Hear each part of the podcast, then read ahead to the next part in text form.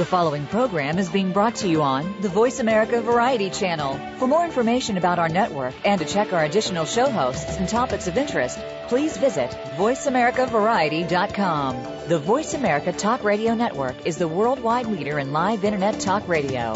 Visit VoiceAmerica.com. The views and ideas expressed on the following program are strictly those of the host or guests and do not necessarily reflect the views and ideas held by the Voice America Talk Radio Network, its staff, and management.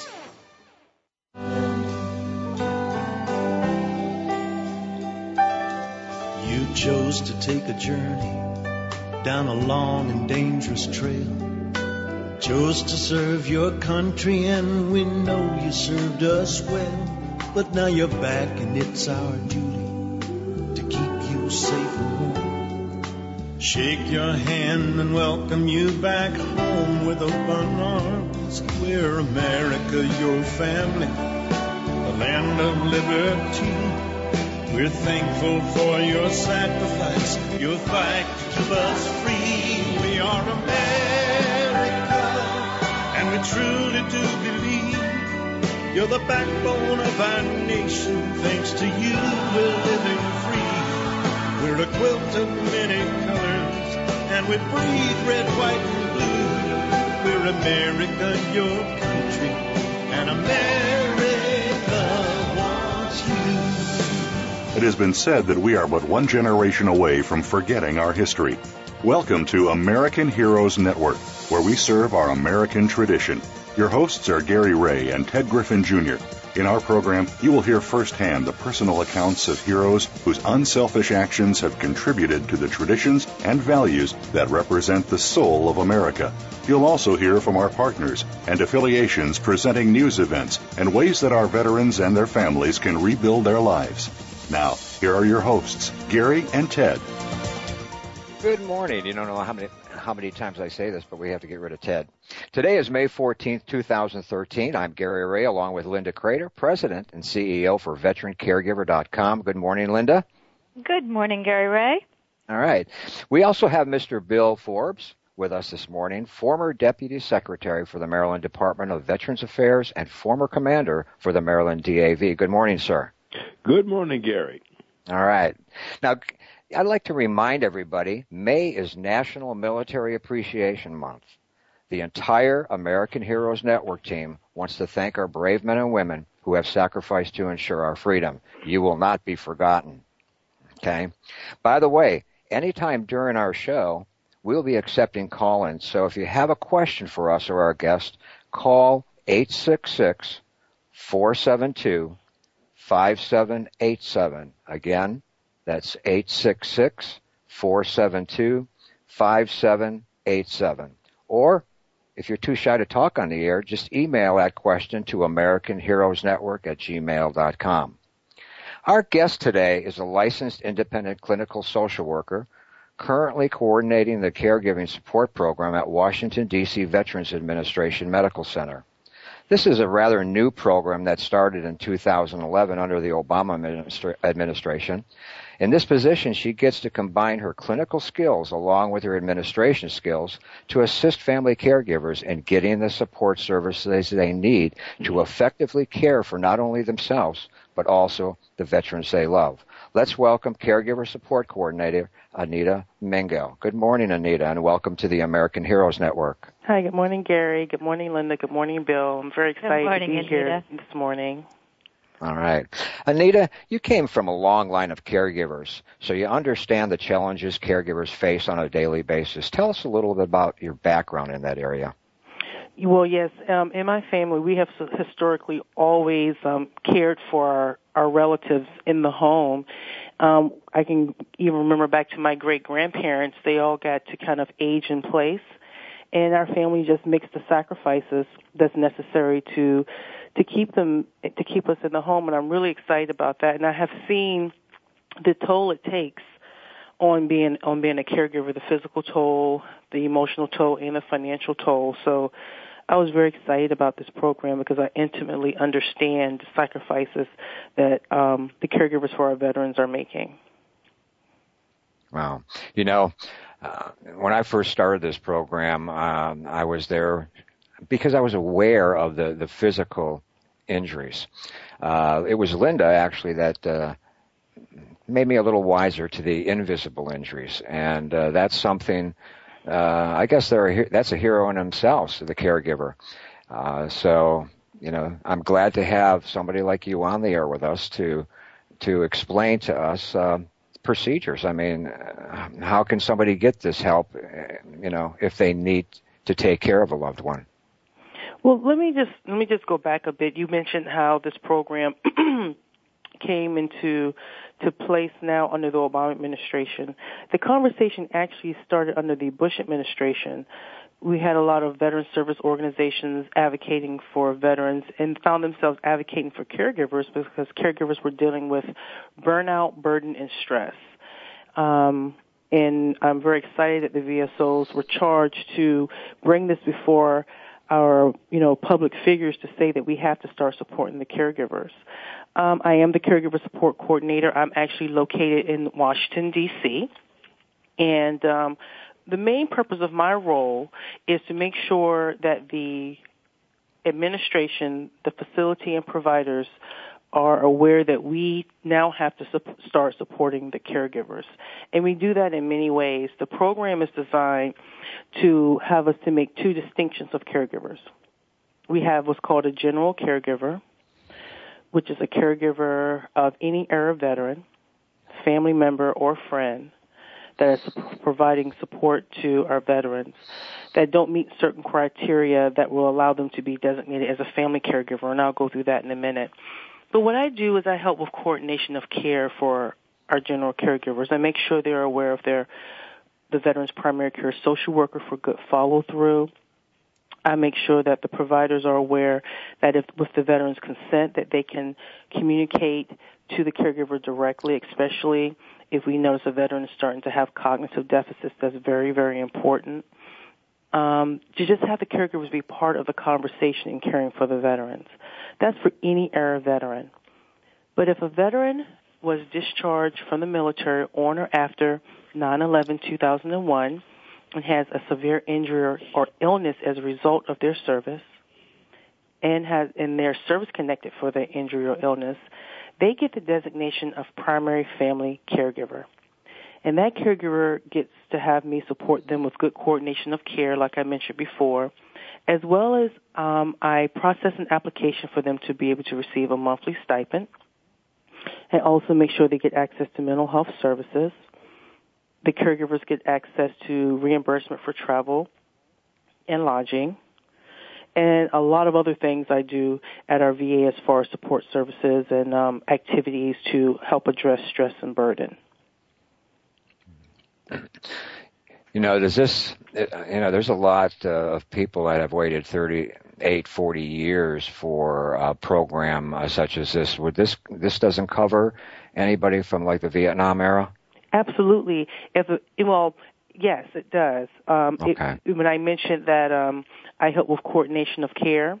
So, you know, I help, you know, that caregiver and the veteran because, you know, we're mandated to take care of the veterans, but in this program I take care of both. I help the caregivers if they're having any challenges with providers, challenges navigating our huge, you know, healthcare system, which I sometimes get swallowed up in. Mm-hmm. Um, I let them know about aid and attendance, which is a financial benefit that goes directly to the veteran to help, you know, pay for any type of care they're receiving in the home as long as the veteran is considered homebound. They also get access to any type of support activities, social activities that I'm having. So yes, for the Vietnam era or any eras before OEF, OIF, OND, um, we still do have support services for that caregiver as well you know, Gary, you bring up a, an interesting point, but I think what is really stellar about these programs is that this represents an enormous paradigm shift for the VA. Previous to this, really the focus had been on the veteran and usually just the veteran alone with some ancillary services for the family. With this shift, there's a recognition and affirmation of the vital role that caregivers pay, play in the continuum of care. So this is a huge shift for the VA itself. Mm-hmm. You know, that surprised me. The reason I brought that up is because uh, about two, three months ago, I met a young man. Oh, well, he's from the Vietnam era. uh, but I met him, and you know, within the first five minutes I was talking to him, I could tell him that you know for the last 38, 40 years he's been fighting with himself, uh, and and he doesn't want to go for any help. Uh, this is the bummer part of it. Uh, you know, I, I now I see him on a on a weekly basis, and and uh, it's it's a little bit disappointing because I can't aim at him or anybody else to help him, uh, and he does definitely need help. Um, you know, his wife's aware of it. Um, in fact, they come to the office probably once a week, and um, uh, it just surprises me that you know they're not attempting to do anything for him. Well, you know, if his wife, if he, if the veteran is resistant to care, um, you kind of it kind of leaves us in a in a weird space because we cannot, you know, um, force care on anyone. That's correct. But um, the caregiver, the caregiver can still get access to support, even if the veteran is not enrolled in care. The caregiver can still get access to support. You know, um, like I said, a lot of us coordinators we do social activities, um, the central office um, Veterans Caregiver Support Program. We have monthly calls, two and three monthly calls. That caregiver can still get access to support. Um, so we don't want a caregiver, even if a veteran at, is resistant to support, to feel like they still cannot get support. They can still get support as the caregiver, um, as long as we can confirm a the person as a veteran as much as we can, then we will support that caregiver. Um, it's just that obviously we'll have limitations on it um, if the veteran is not enrolled for care. But as far as like you know helping with stress and burden and support groups and things like that, we can still offer support to that caregiver. Right.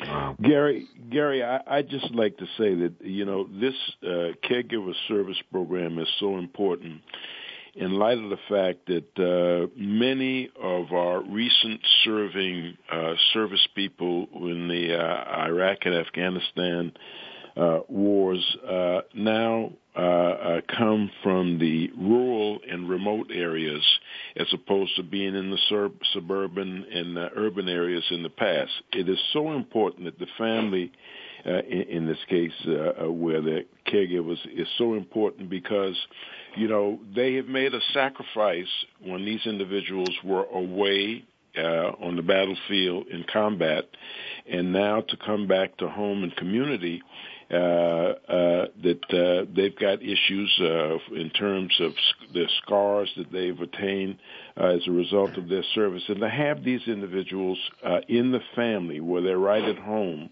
where transportation, whatever it might be in terms of a challenge to get to a VA facility to have these individuals in the family to take on this responsibility. I think it's remarkable, and uh, we need to thank those members in the family who are providing this caregiver service for their sacrifice again. Amen. That's true. Yeah, I That's agree true. with that totally. You know, the, the one of the big um, goals with this program is that we want to reduce institutionalization of our veterans. That's the that's one of the big goals. So we feel that if we can support the veteran in the home through supporting the caregiver, then the veteran has a, a better chance of not having to be institutionalized. Of course, nothing is absolute, but what we are finding just in the two short years we've been around is that the veterans have been staying in the home as much as possible. And that's that's really one of the ultimate goals. We want to have the veterans stay in the home, be careful family and friends, people that they trust and that love them and but make sure that person feels supported because yes, we do have those injuries that you can see, but then we have a lot of veterans, you know, from you know, Korea on up to this new era that have injuries that you can't see. And um and I'm very excited that the program is focusing in on those unseen injuries um, because I find that the caregivers who are caring for those veterans do need a lot of support, right. and um, we make sure that they get access to the support that can help them to just continue to do it on a daily basis. Right. All right. It's that time. We're going to take a short break. Be sure to check out our mobile sponsor, First Class Merchant Services. This family run business can actually save you money with their merchant services. If you have a business that uses an account, give Josh a call at First Class Merchant Services at 407 401 0772. That's 407 401-0772. They also offer veteran discounts for their services. I'm Gary Ray along with Linda Crater, Bill Forbes, and our guest Anita Mingo. You're listening to the American Heroes Network and we'll be right back.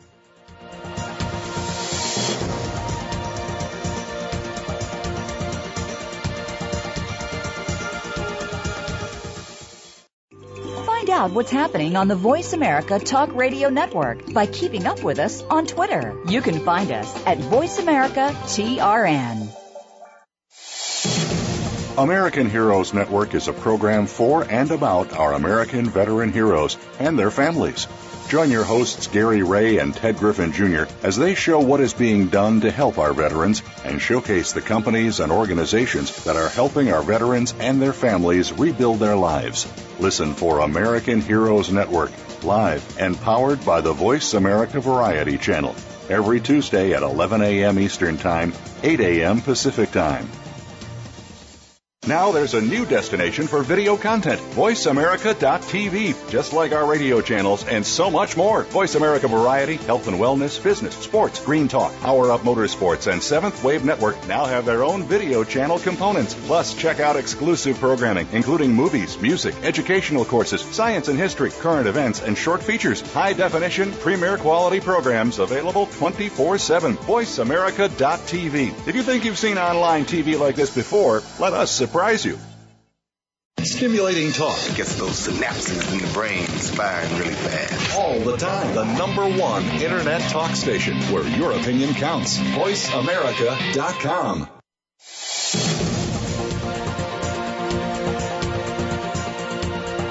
You are tuned in to American Heroes Network. If you want to find out more about us or to contact us with questions or comments about the show, please send an email to American Heroes Network at gmail.com. That's American Heroes Network at gmail.com. Now, back to our program. Welcome back. We're here with Anita Mingo, um, and we have a caller on the line. Kevin, uh, do we have that caller? Okay. Hello. Hello. Who am I, who am I speaking with? Uh, my name is Richard, Richard Hertz. And uh, I have a question. I have a, a buddy who came, who's back from uh, overseas, and his his mother thinks he might have a problem. But uh, wh- wh- who should they call first? I mean, what should she do? Who should she get in contact with if he is not sure and she thinks he needs help? I would I would love to answer that question. Hi, my name is Anita. I'm caregiver support coordinator. And what is your name again, caller? Richard. Richard Hertz. Hi, Richard. Thanks so much for calling. One of the first things I would advise his mom to do is if she is able to take him to the local VA hospital, if he's not already enrolled for health care, to get him enrolled so that he can be, start to be seen by some medical providers. Um, the, enrollment, he, the enrollment process is very. getting there, though. I'm sorry. He has a problem getting there, though. Do they have rides that get you to the hospitals? Well, um, if he's not, if he's not enrolled yet, we're kind of limited. There's no there's no there's no one friend or family that can kind of just can get him there. Where is he located? Oh, he, he's located in Florida. In Florida. Um, what Near parts Daytona of Florida? Because I may be able to get a coordinator in contact with his mother. What part of Florida? Uh, Central. Central. Okay. Well, Gary, if you if you like me, I could, you know, provide some more information to to Richard offline. Um, that maybe connect him with the local coordinator to the VA that's closest to that family, Sure. and see how that coordinator can assist. What you could do, uh, you could go ahead and email at any you know questions or your contact information to American Heroes Network at gmail.com, and I'll get that information to Anita. That'd be real good. Okay. Yeah, because he, he needs help, and his his mother really is confused, and she just needs to call. And she calls the VA. You know, they kind of run her around because it's a big big company, I guess.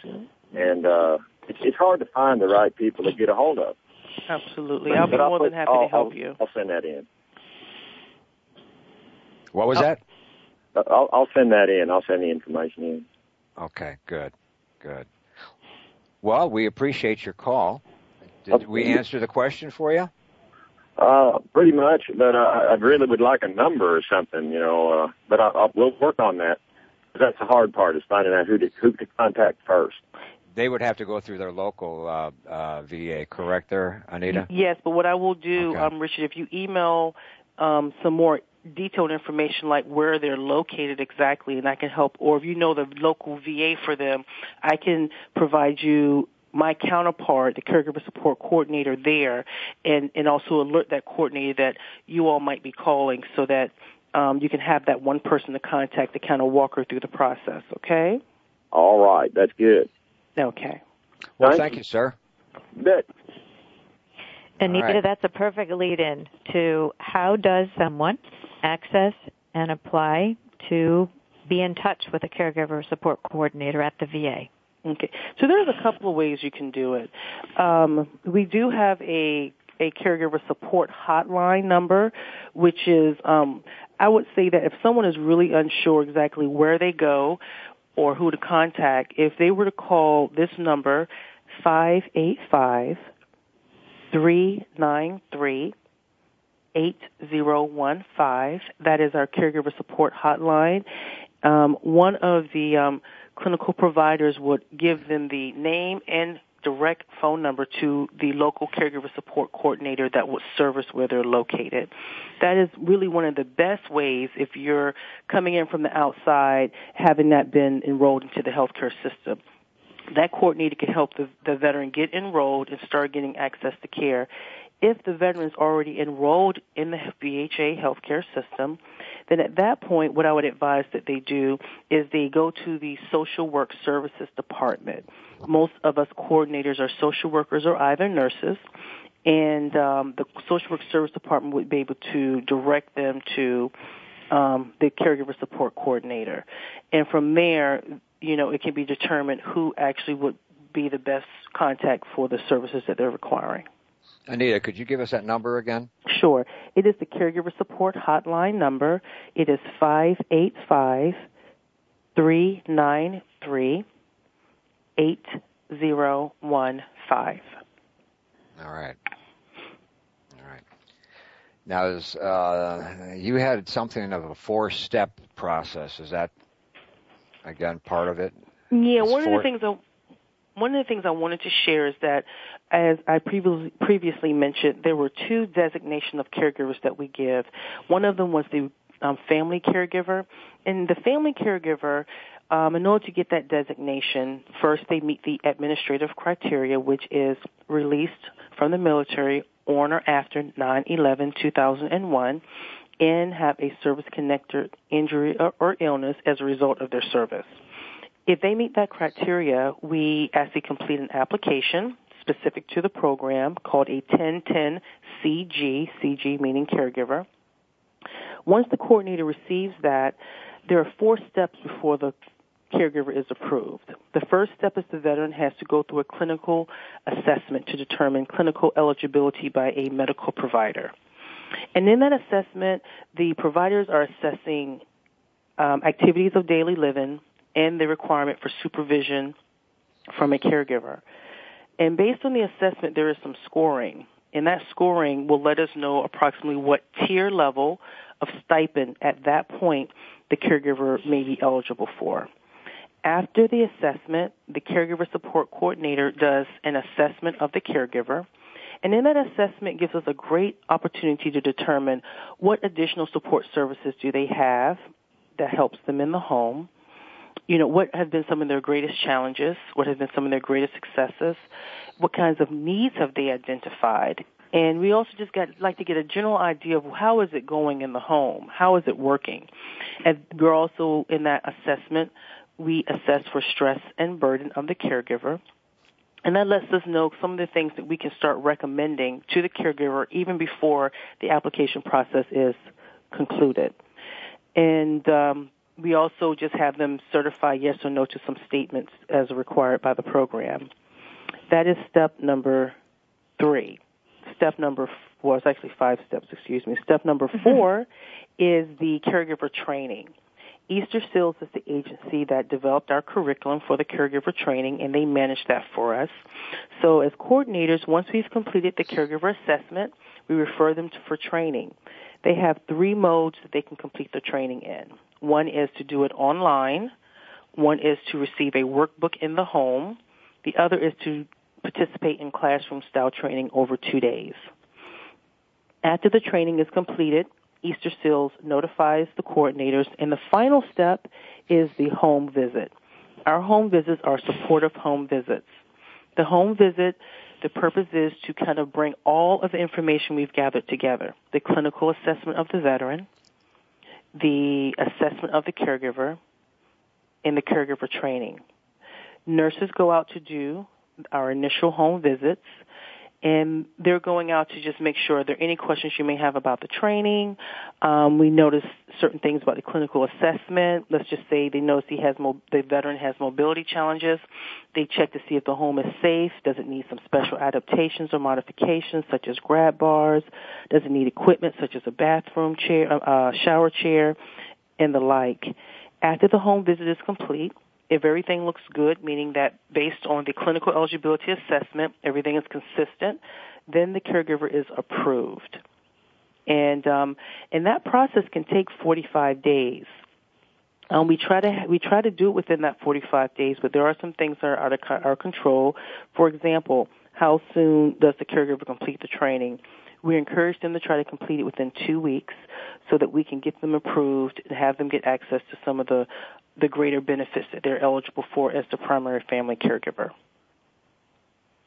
Excellent. I wanted to mention the website where people can go to find the information as well, and they ha- can access what Anita is talking about with other great detail that I'm sure she'll share with us as well at www.caregiver.va.gov. Mm-hmm. Mm-hmm. Absolutely. All right, they can pick up all the information on that site, correct? Well, yes, mm-hmm. they can definitely get access to the application and some of the other programs that we're offering under the pro- caregiver program. One other thing I wanted to mention, because this program focuses a lot on self-care for the caregiver, we also offer health insurance for the caregiver if they do not have it. If the caregiver um, mentions on the application that they do not have health insurance, we will provide that for them because we want to make sure the caregivers are going to their medical providers and taking care of their health just as much as they are helping the veteran take care of theirs. All right. Well, we're going to take a short break again. Boy, time's flying, isn't it? to, to learn more about American Heroes Network, go to our mobile site where you can actually listen to all the archive shows right on your phone. Just go to hero.ub, the number one, dot co. We'll be right back with our guest, Caregiver Support Coordinator, uh, Coordinator Anita Mingo. You're listening to the American Heroes Network provided by Voice, of, uh, Voice America on the Variety Channel. We'll be right back.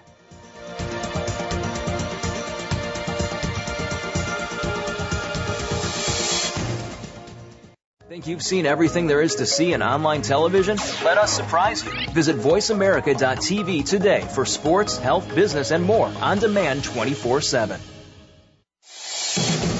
American Heroes Network is a program for and about our American veteran heroes and their families. Join your hosts Gary Ray and Ted Griffin Jr. as they show what is being done to help our veterans and showcase the companies and organizations that are helping our veterans and their families rebuild their lives. Listen for American Heroes Network, live and powered by the Voice America Variety Channel, every Tuesday at 11 a.m. Eastern Time, 8 a.m. Pacific Time. Want to know what's going on behind the scenes with your favorite Voice America Talk Radio Network host? How about what's new with our network? Make sure you check out the iRadio blog, a look at what's hot at Voice America and beyond. Visit www.iradioblog.com today. Get the inside scoop on every channel on our network, including breaking news, featured guests, blog posts from our hosts, and much more. Make sure you sign up for our newsletter for even more inside action. Visit iradioblog.com today and stay connected. Streaming live. The leader in Internet talk radio. VoiceAmerica.com.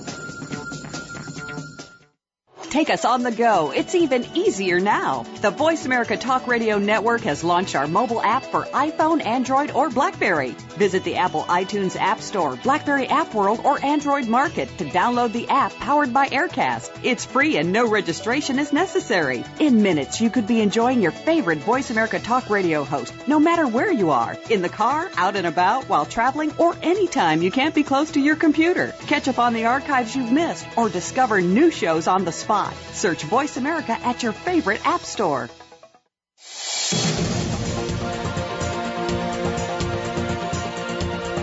You are tuned in to American Heroes Network. If you want to find out more about us or to contact us with questions or comments about the show, please send an email to American Heroes Network at gmail.com. That's American Heroes Network at gmail.com. Now, back to our program. Welcome back. And uh, during the break, I gather that we had another question come up. Uh, Linda, you got a question? Sure. Um, it, it's a known quantity that large bureaucracies, sometimes there are waiting times. And I know that there are additional services that are available to caregivers when sometimes it takes a while to obtain the appointments that are needed, etc.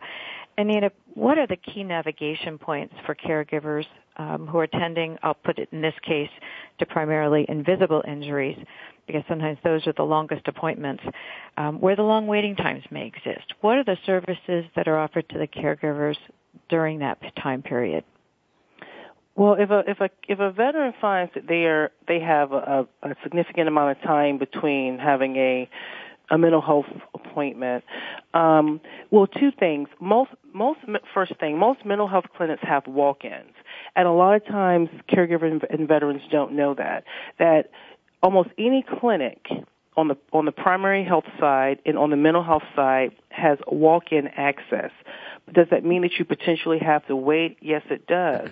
But I know of a lot of veterans here in Washington D.C. that will come in and sit and rather wait than to have to wait two months to be seen. So first thing I would just just want to just share that that you know you can always go in as a walk-in to get services faster if you find that you're really, really in need of services. And I really want caregivers to just understand, just bring the veteran down, let them know you want to come and see the next available provider, and they're obligated to, to squeeze you in. I ask that one of the best practices is that you try to get there between 8 and 9.30 in the morning. You have a much better chance of being seen in a reasonable amount of time. Most clinics close between 3.30 and 4, so coming at 3 might not be the best idea. So first of all, walk-ins if you really find you're in a situation where you need to get get care or follow up much more much quicker than an appointment that's scheduled, you know, a month or so out. The second thing is that to really help with caregivers is that we have a respite care program. And respite care is a is a program that's offered nationally in the VA community and and, and just in the regular civilian community. And respite is a service that provides um, a break for the caregiver how we do it is we have contracts with community agencies that provide that provide home health aide services. So respite is basically an aide coming into the home to assist the caregiver. Um, you know, on a certain amount of time. If the veteran is in the caregiver support program, that caregiver gets, gets access to a minimum of 30 respite days a calendar year. And that's if the caregiver is a family caregiver. If the caregiver is a general caregiver, the veteran gets gets access to a maximum of 30 days a calendar year. So they only get 30 days a calendar year. But 30 days is, is a lot when you're thinking about having somebody come into the home, you know, you know, once a month or you know twice a month for a period of time to help you do light housekeeping, laundry, run errands. If the veteran requires more hands-on care, assisting with that, so the caregiver can can take a break, maybe go to the doctor, you know, go have a spa day, read a book. Our caregivers get very creative, do some gardening with no interruption. So I really encourage you know, caregivers to take advantage of the respite. This is for all caregivers. Take advantage of the respite care program. We do also have another program called the Home Health Aide Program very similar to respite, but the difference is that instead of being a maximum of 30 calendar days or in the case of the primary family caregiver, they get a minimum. This program is designed to provide a certain amount of hours per week. So, and every VA is different. So, for example, at our VA, we can provide anywhere from six hours to 20 hours a week. There's an assessment that goes with that. Every veteran will not get 20 hours. Every veteran won't get six hours. There's an assessment where we determine the amount of service the veterans require based on their need. And I do have quite a few caregivers in the program here that do use the home health aide program. And you know, typically in home health aide again, it's helping to support around the activities of daily living, um, the um, instrumental activities of daily living, um, provide supervision, those types of things. And they offer some relief for the caregiver. And the caregiver can choose to stay in the home.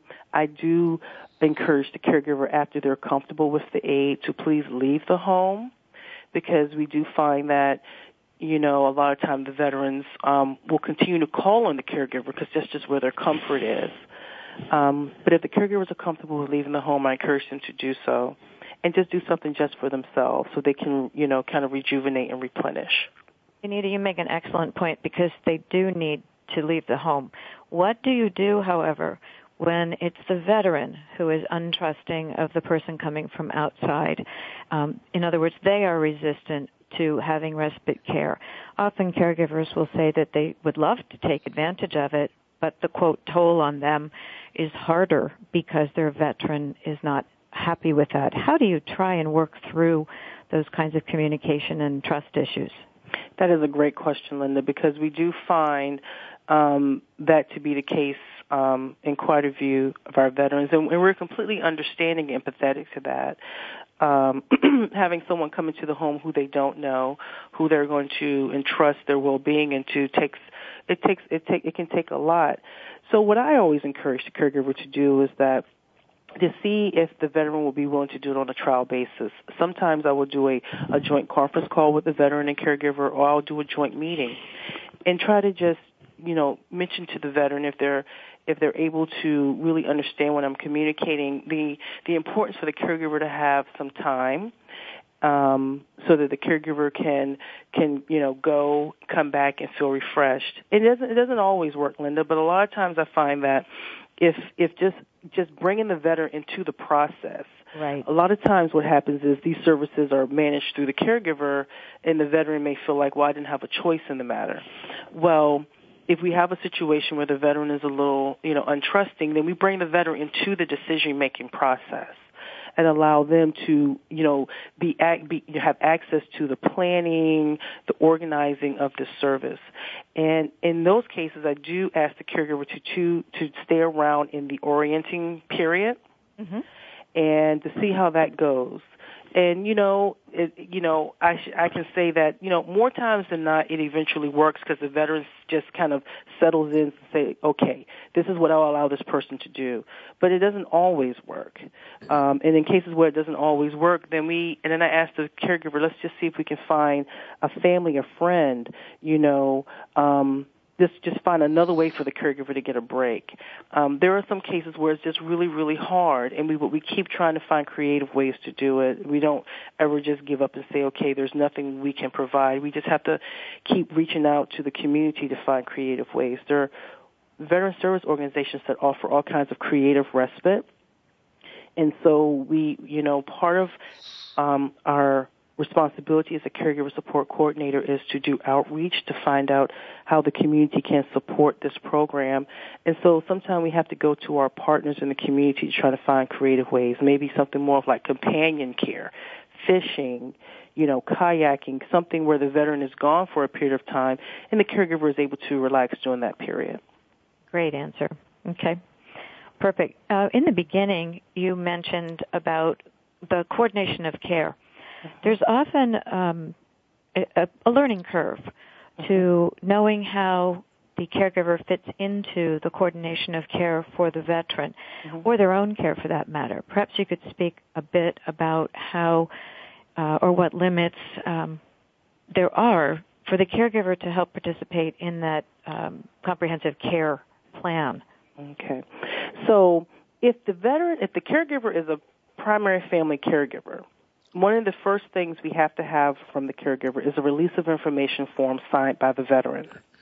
And we like for the language to be, but we cannot, you know, say exactly what they can put in there. But we we do help the veteran understand that we see the caregiver as part of the care team, like myself, like their primary care provider, and the like.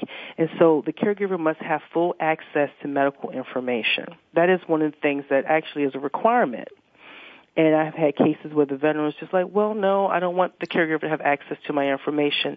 And in cases like that, then the caregiver cannot be a primary family caregiver. And this is the reason. Is because we need to be able to speak freely to the caregiver about ways to support the veteran and and some of the ways and some and what we need to be able to do is to talk about appointments, you know, medical conditions, treatment. We need to be able to have, you know, be able to speak freely about that. And that release of information form allows us to do that. So if the veteran has consented to the release of information form, then that caregiver has that document. And this is what I tell them is that when they come down, because you know, you know, it still takes a while to have all the providers to to see this as a program that that a non-veteran can have just kind of like access to information because of HIPAA. You know, we're still bound by HIPAA and I tell them you bring that document with you and you just let providers know that this is your role and this is what you have access to. And and if they have that document, I have not found one case yet here where they have not spoke freely to the caregiver because you know in reality we do have to acknowledge that the caregivers help us a lot they help us. Mm-hmm. They help us. They help us make sure the veterans taking their medication. The veterans are coming for their appointments. The veterans engaged in treatment. So it's really to our benefit to partner with the caregivers because they actually help us to continue to provide service for the veteran, which is why we're here. So that release of information document allows them to have access. But another thing we do as coordinators, we do lots of what we call in services here in, in, in the facility level because we have to continue to have this conversation about how in this program the caregiver is like part of the care team. They're part of the interdisciplinary team.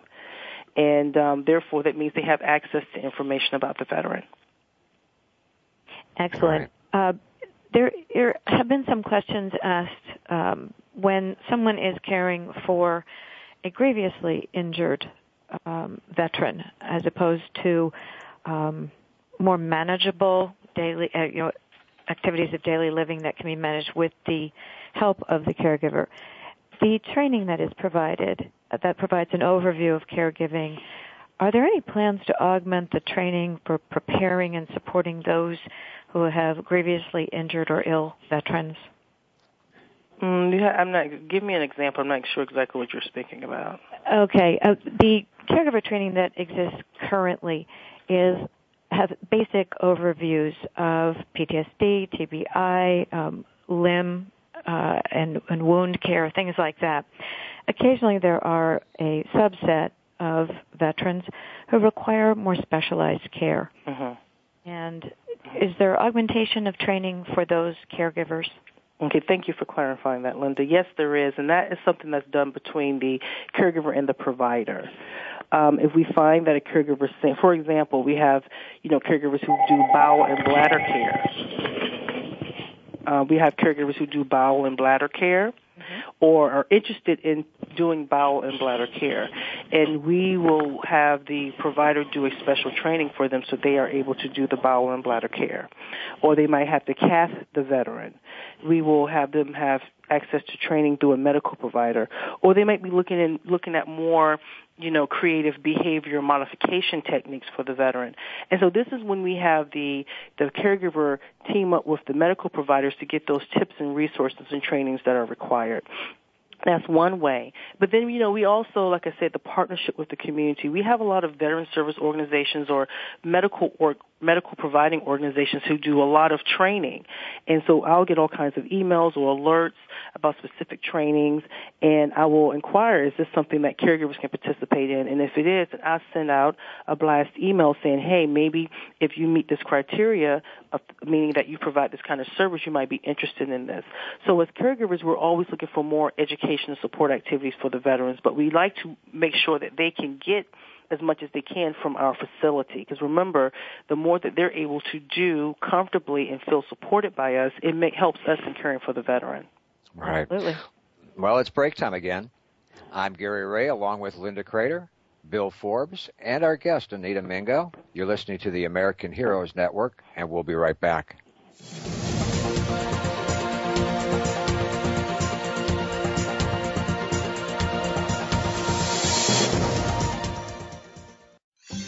Your favorite Voice America Talk Radio Network shows and hosts are in your car, outdoors, and wherever you need them to be. Listen anywhere. Get our mobile app for iPhone, Blackberry, or Android at the Apple iTunes App Store, Blackberry App World, or Android Market. American Heroes Network is a program for and about our American veteran heroes and their families. Join your hosts Gary Ray and Ted Griffin Jr. as they show what is being done to help our veterans and showcase the companies and organizations that are helping our veterans and their families rebuild their lives. Listen for American Heroes Network, live and powered by the Voice America Variety Channel, every Tuesday at 11 a.m. Eastern Time, 8 a.m. Pacific Time.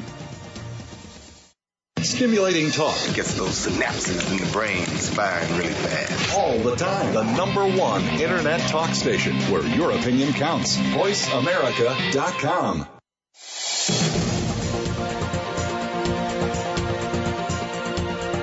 You are tuned in to American Heroes Network.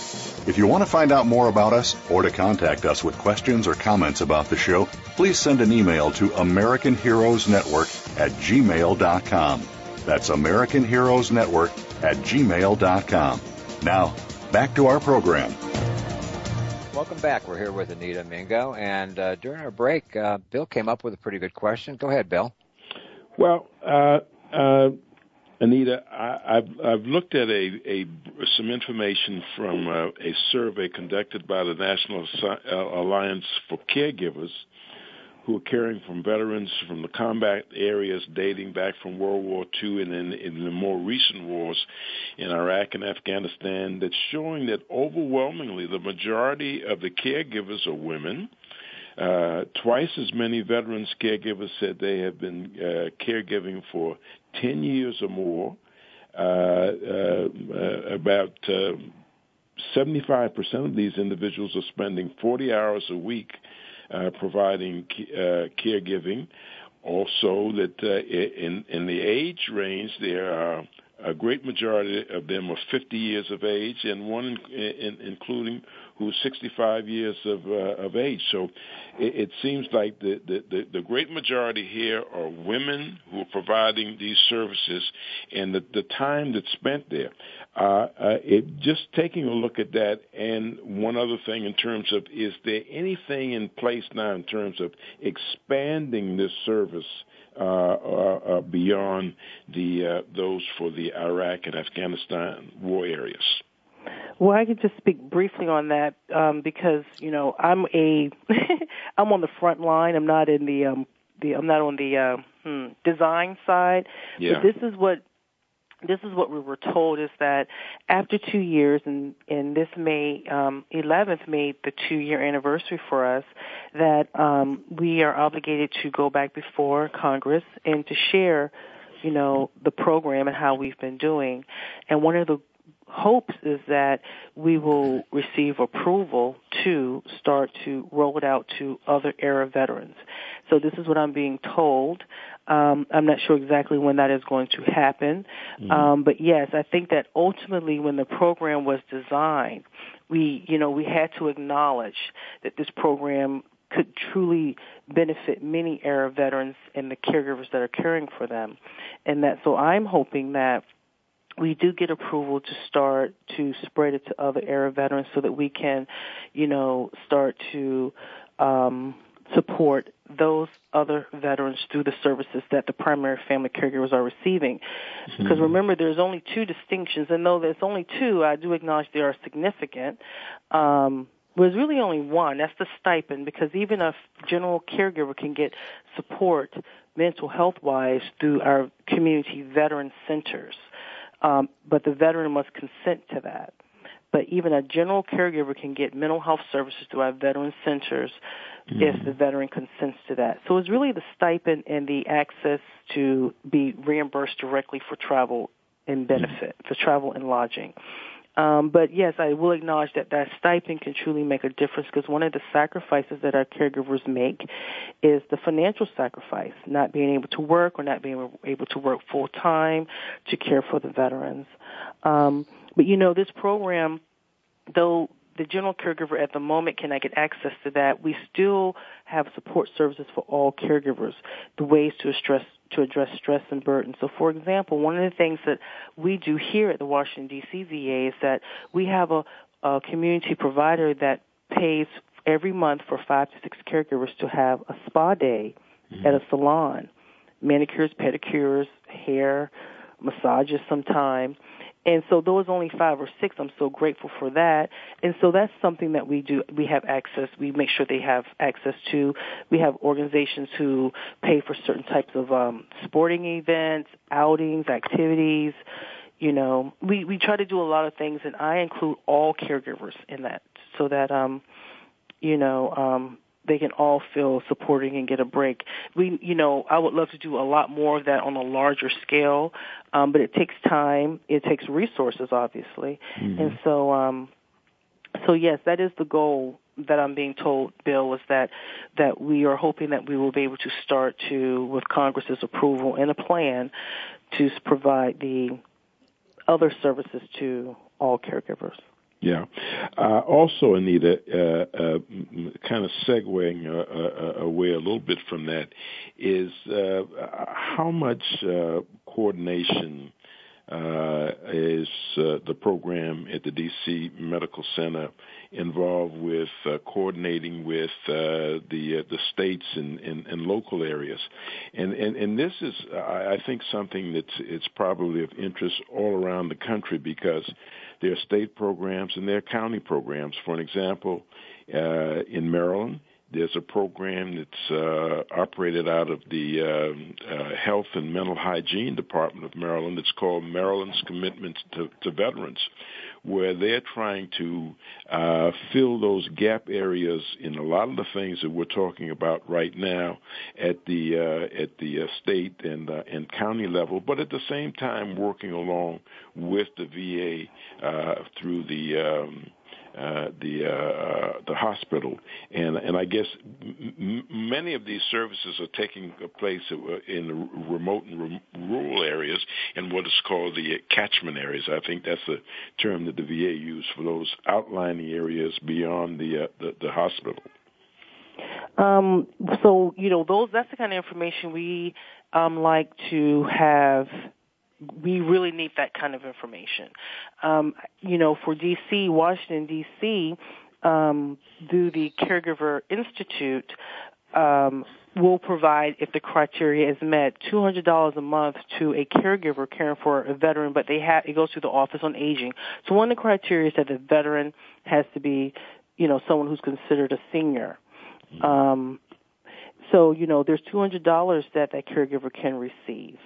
Um, and that $200 can make a huge difference for someone who's in their 70s or even 80s. We have 80 and 90 year old caregivers.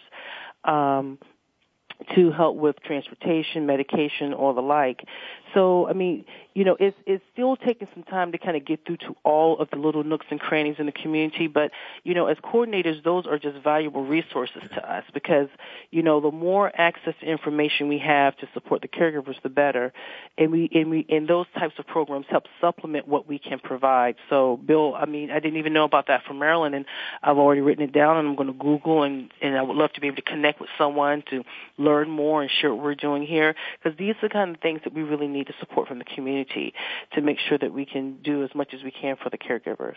Well, Anita, in preparation for the next show, uh, I'm going to work with you and make some introductions to, to folks uh, in the immediate area and beyond the immediate area because we want this uh, this kind of information to be out there so that folks in uh, any part of the country can know that these services exist and also that there's coordinated efforts and partnerships there available with the state and local folks. So uh, you and I will be working on that, and uh, I'll make some introductions, and uh, that'll be uh, preparation for the next show, Gary.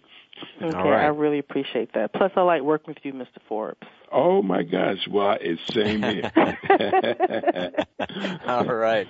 Well, again, we're coming to a close. We have about a minute and a half, but uh, what I'd like to do is thank our special guest, caregiver support coordinator, Anita Mingo. Once again, Anita, where can our listeners go for their answers to questions?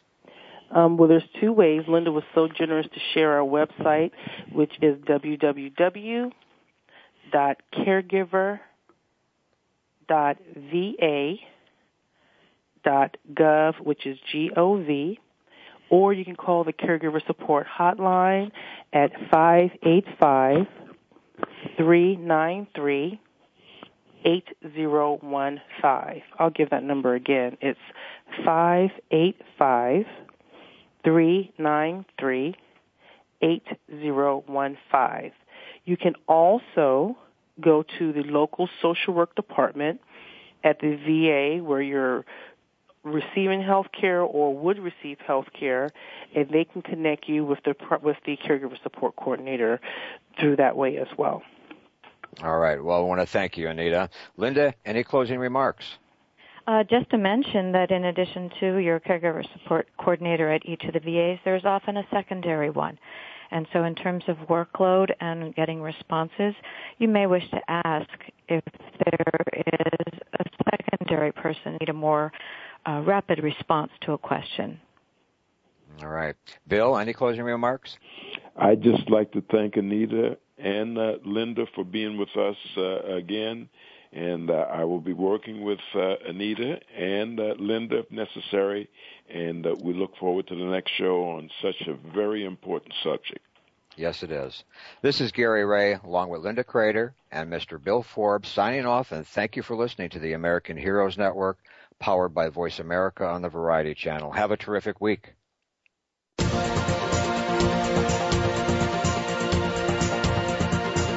Thank you again for joining us for this week's edition of American Heroes Network. Please join Gary Ray and Ted Griffin Jr. again next Tuesday at 8 a.m. Pacific Time, 11 a.m. Eastern Time on the Voice America Variety Channel.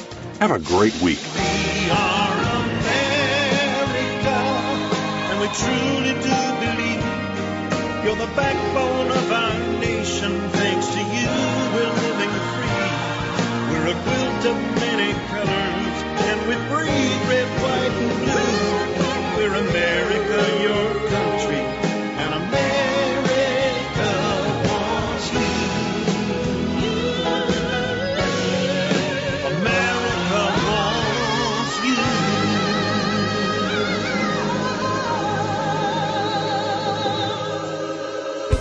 Thanks again for listening to the preceding program brought to you on the Voice America Variety Channel. For more information about our network and to check out additional show hosts and topics of interest, please visit VoiceAmericaVariety.com. The Voice America Talk Radio Network is the worldwide leader in live Internet talk radio. Visit VoiceAmerica.com. The views and ideas expressed on the preceding program are strictly those of the hosts or guests and do not necessarily reflect the views and ideas held by Voice America Talk Radio Network, its staff, and management.